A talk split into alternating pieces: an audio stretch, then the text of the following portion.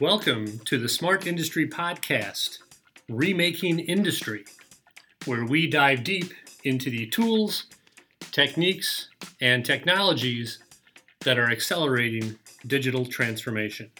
All right, excellent. Thank you for joining us today.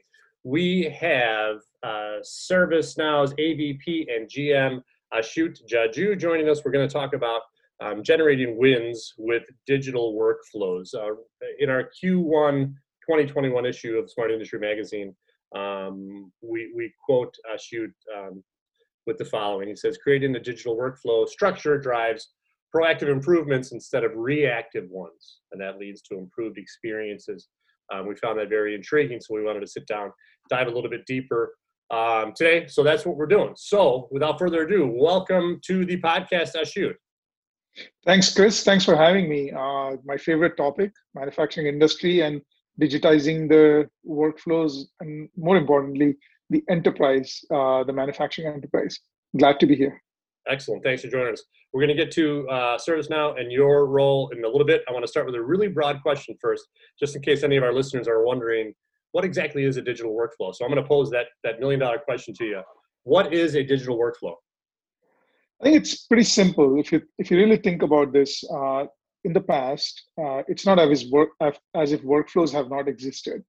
I think workflows have existed within what I would call the functional silos of an organization. Mm-hmm. And uh, what digital has really done is uh, it's upended that functional thought process, and it's really kind of uh, the vertical integration of workflow that goes cross departments or cross functions in an enterprise. And what that's that's what digital has done. So essentially digital workflows in our mind is how do we really get your work from not only within your department but across departments flow in the right way? Mm-hmm. so that the right person does the right job with the right set of information in front of them enabled by uh, what they need to do how they need to perform that work but then also based on uh, some action oriented intelligence, uh, kind of a fancy way to say embedding artificial intelligence into that, uh, that process so that you can really uh, kind of augment that intelligence and drive uh, more, more of a better workflow process.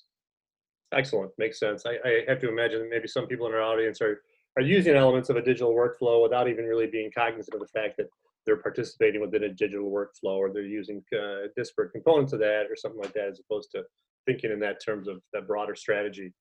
Um, uh, let's back up a little bit. Tell me uh, who what is servicenow and talk to me about your role within servicenow. Sure. So i think most of the most of the people in the audience must know servicenow as this platform that kind of started almost 15 years ago in the in the in the realm of digitizing workflow processes around IT or IT or operations of an enterprise. And that's how we, we started our, our journey as a company.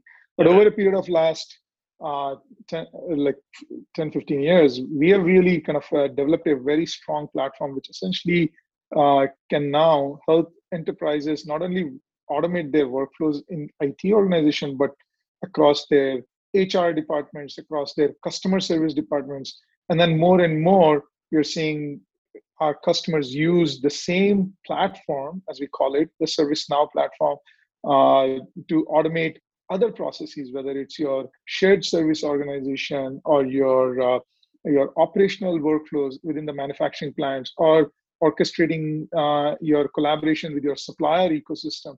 So we have we have kind of grown into this digital workflow platform over the last uh, uh, four or five years. And that's what is exciting about what ServiceNow is bringing to the marketplace. Yeah. Specifically, my role, Chris, is yeah. uh, to really take this platform and do two things with it. One is bring new products uh, that really talk about the processes or are actually are designed for the processes of the manufacturing organization industry. And then the second is uh, build together with our vast ecosystem of partners uh, capabilities on this platform that that will really drive that digital innovation digital workflow innovation into the manufacturing industry so that's kind of what my me and my team do here at servicenow okay. we really focus on the manufacturing industry and, and, and think day in, day out about the manufacturing industry and how we can leverage this platform to build products and solutions for them. Excellent. Um, in your description of uh, what is a digital workflow, we touched on boosting visibility within an enterprise and this improving, um, you know, visibility uh, as a true revenue generator. How does that work? How does digital, how does a digital workflow uh, enhance visibility within an enterprise? Yeah, so let, us just, uh, I, I'd like to talk about this from the perspective of a customer example. Yeah. Right. So I, I think that's the best way to kind of bring this to light. So you know, people have talked about kind of connected equipment, right? Uh, uh like IoT equipment is getting connected. The sensors are telling us, uh, you know, what's going on with the health of the machine, and then based on that, we can decide what type of service to be performed or not, and, and all this good stuff, right? Like people have yeah. talked about this for a long period of time, right? Yeah. But really, really, let's really step back, right? Like and think about where the manufacturing enterprises. So one of our very, very big, large customers essentially sells digital presses. These are digital presses basically which print um, uh, labels and other uh, uh, kind of uh, things in uh, within a factory floor. Mm-hmm. So for their customers, uh, it could be factory floor or a distribution center, wherever, right? For their customers, these if this equipment has any problems, if it's not performing up to the level that it needs to be performing, for their customers, it's a productivity drain, right? So this is not like the printer that you and I use at home, wherein if it goes down, we can go in like you know refill the the the, the printer ink, or we can go in and like you know call a, uh, a, a repair person, or we may go and buy another 150 bucks uh, worth of printer, right? Like this is these are like million dollar millions of dollars worth of machines, and more than more importantly, these are these are things that actually kind of affect the outcome or the revenue of the end customer. Sure. So this customer uh, basically was shifting from just selling the product and then reactively servicing those products. And what I mean by reactively servicing those products is when the stuff happened, when when something broke, they picked up the phone, called the called their service professional, sure. and said, "Hey, this thing broke." And then these service people used to show up and they used to fix the problem, leading to essentially kind of what I call the traditional break fix scenario, right? right. Over right. a period of time, Chris, this customer said, "This is this is." They were doing this with not when the call came in, and after that, when people picked it up, and when they could send people back to fix this or do whatever, they used to use 30 different applications in their environment because the work was not going across the department, the functional silos within their service organizations. So sure. I'm not even talking about outside of service. So within service, customer support, field service, parts logistics, there are so many different silos, and every one of them was using a different application.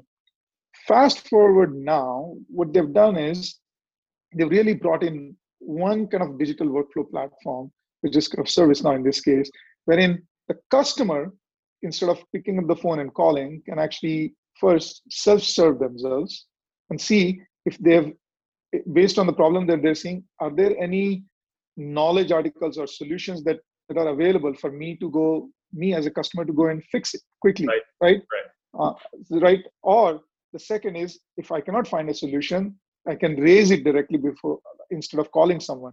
When they raise the issue or the case or ticket it automatically flows to the right person within this customer's organization. And because they have the history of the asset, what was done before with this customer, all the problems that they had seen before. Now, the data is being leveraged, and some sort of like the the the, the ma- machine kind of learning and AI behind that is essentially telling that support personnel, look, these are the possible solutions that you should be trying out with this customer. Right. So now what you're doing is remotely trying to support the customer. If that doesn't work, then you send the field technician now, obviously, you want to send the field technician with all of this triage that you've already done together with the customer with the right set of information so that when they get there, they do the job right the first time quickly and really get the machine up and running or right. do whatever they need to do and get out of there, right? Because this person's presence there, eh, the longer they are there, that means there's bigger problems, right? Like so, and then if there are bigger problems, have access to in the back office or in the tech support level three access to the right people. So over a period of time, what they've done is they've streamlined across all of these, got all of them onto the same platform, and orchestrated work across all of these silos. Now, what has done?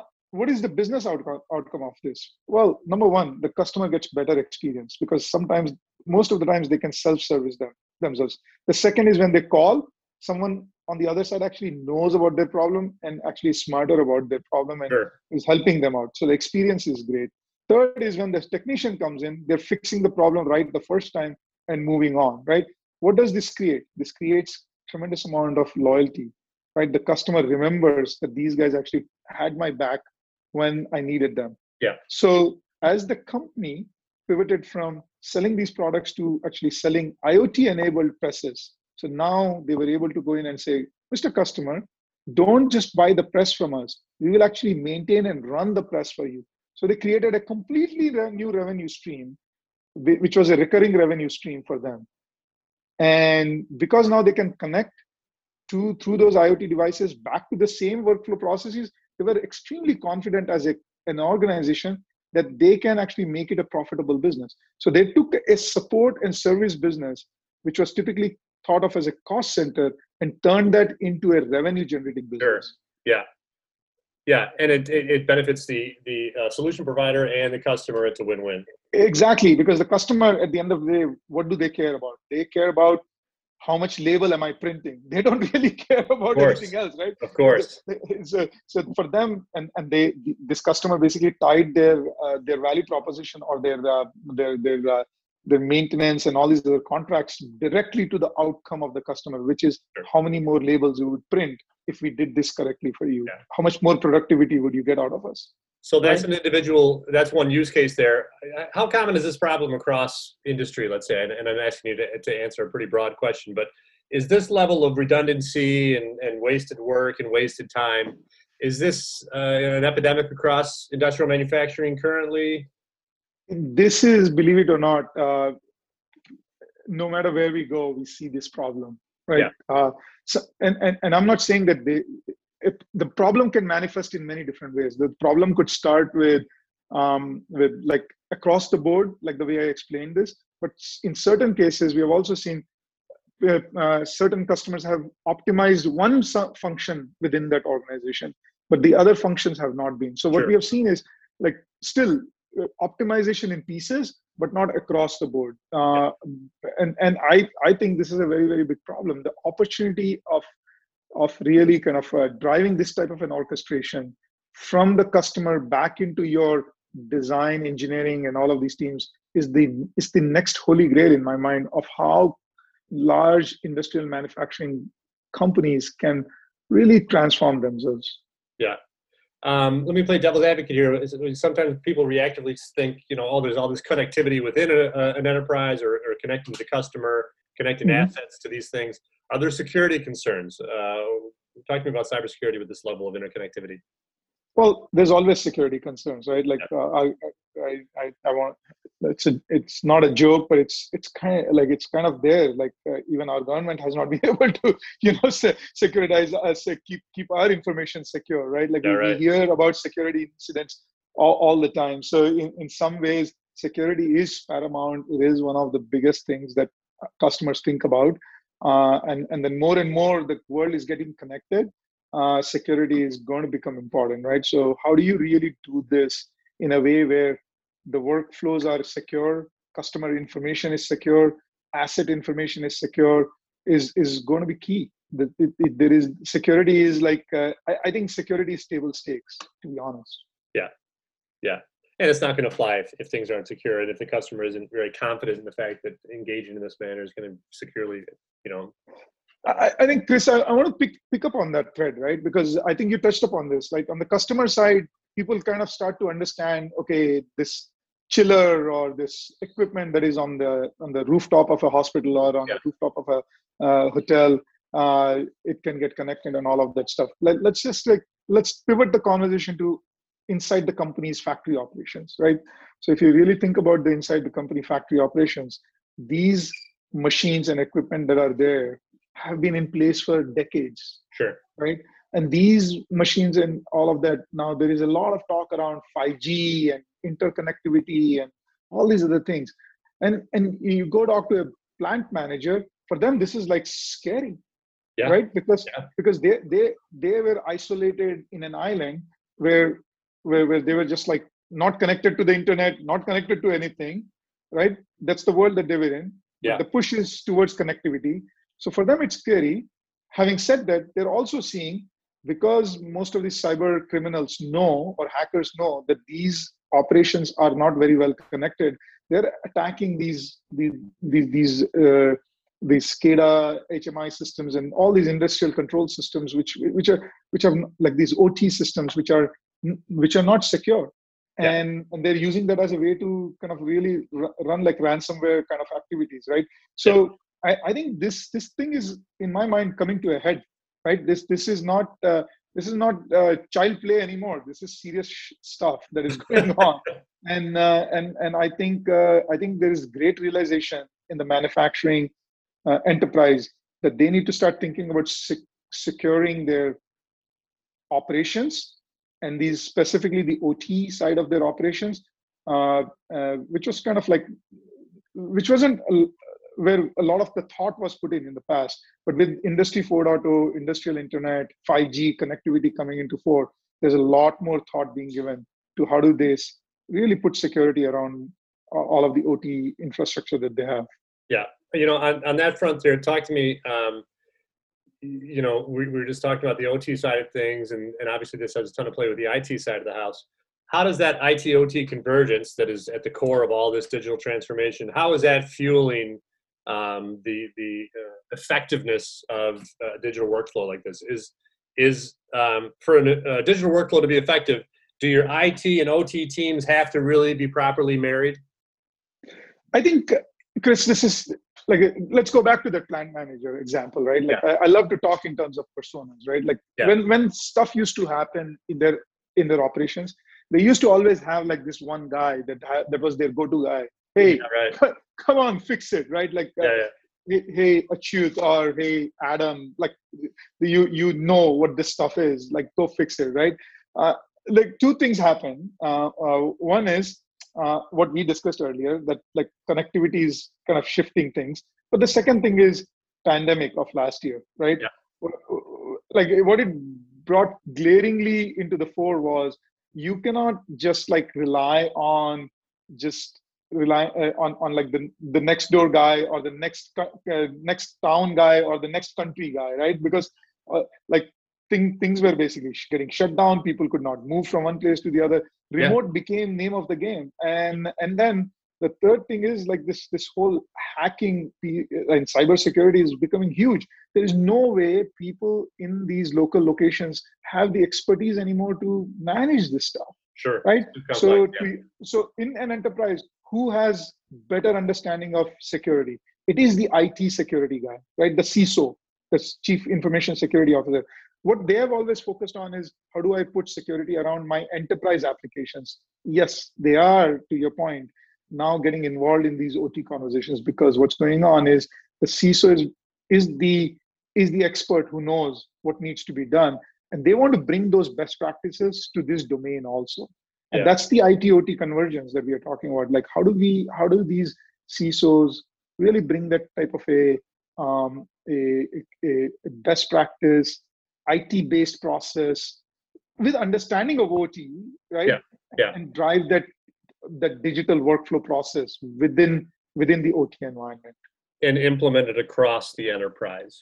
In implemented not just at one factory, but across 50, 100, 130, whatever number of factories across the globe, right? Yeah. When you do that, then you have standardization. Today, most of these factories are doing plant by plant one at a time, which means basically they are they're essentially they're lo- losing the learnings of one plant from the other. There's no scale, right? It's it's just like it's break fix. Uh, it, it, how do you really do this at scale? That is the most important thing.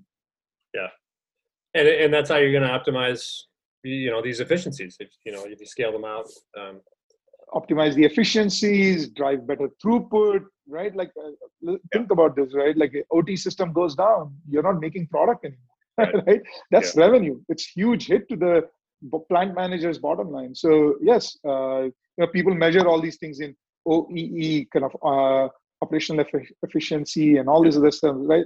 But at the end of the day, this is real money, right? Yeah. Real, real dollars yeah. that we are talking about. Last question for you here. I always like to, to uh, forecast a little bit and see what excites people that we talk to here on the podcast. We're talking about optimizing operations in this respect. What element of this most excites you, Achyut? What uh, what are you really excited about presently, or in the coming months or coming years? What gets you going? What do you like about this? So I think uh, I, will I'll say two things. One is this OT space that we just talked about, right? Like, so ServiceNow is taking this very seriously. We'll we are doing some really interesting innovation. Kind of what we did in IT, we're bringing that type of innovation onto the OT space. So you'll hear a lot from us on, in this about this space. Yeah, we are very very bullish about this. We're going to do some interesting innovations that we're going to talk about in the next uh, couple of months. But more importantly, where are we going with this, right? Uh, and what excites me is the following. Like, let's just think about the type of automation that has taken place in manufacturing over the last two, three decades. And, and you know, World Economic Forum called it Industry 1.0, 2.0, 3.0, and now we are in the 4.0 phase or whatever you want to call it, right? right. Industry 4.0 and all that. But all the automation that was to be done to replace humans is kind of done right? Let's let's like you know the the, the the, the, and it had its own set of disruptions. And, and and people have written books about what, what all technology did to manufacturing and all of that. But i think there is a silver lining. And i want to talk about the silver lining because uh, i am like very optimistic about what's going to happen in manufacturing. The optimism is the following. The people in the manufacturing shop floor today are still doing a lot of the these, these people are not the people who do the turning the wrenches and and and and mixing the uh, mixers like chemicals and all of that all right. that stuff is automated right? What they are is they're really seeing if the process is working well or not if there are anomalies or not if there is something wrong that's going on. So these are these people are evaluating information and they are taking action based on anomalies that they see or some issues that they see. So these are actually they're factory workers however they're knowledge workers in my mind right? They, they are the, the quintessential blue white collar worker, right? It's like it's if there was a color like that, right? And they need they still operate in a very analog way, right? Or a, in the way they they work their processes. I think that's an area where digital will really streamline their processes and and the amount of uh, digitization that will happen just to make these knowledge workers more efficient and effective mm-hmm. to drive that next generation of productivity is what excites me because most of these folks are uh, are going to get digital tools in their hands and and and and and really repeat like the knowledge that they have in their heads kind of put that into systems make them systematic and drive uh, next generation of innovation in manufacturing i think that's where we are headed with this yeah if we remove all the buzzwords and on ar ai and all this other stuff yeah. i think if you really put the human, the user in the middle of this, I think the human and the user is going to have the most uh, significant impact in the next generation of productivity in manufacturing. Yeah, well, that's I, I, hear that from everybody. It's you know you can have all the technology and the techniques in the world, but it's the people at the at the center of it who are implementing these these tactics and benefiting from them. They're critical to the digital transformation. Exactly. And I exactly. love that. I love that concept of the blue collar, white collar worker. I haven't heard that before. Very interesting. Yeah. Uh, Achyut Jajoo of ServiceNow, thank you for joining us on the Remaking Industry podcast. Thank you, Chris, for having yeah. me. I love talking digital workflows with you. It's very interesting. Thank you to our audience for joining us today. And as always, we remind you to go out and make it a smart day.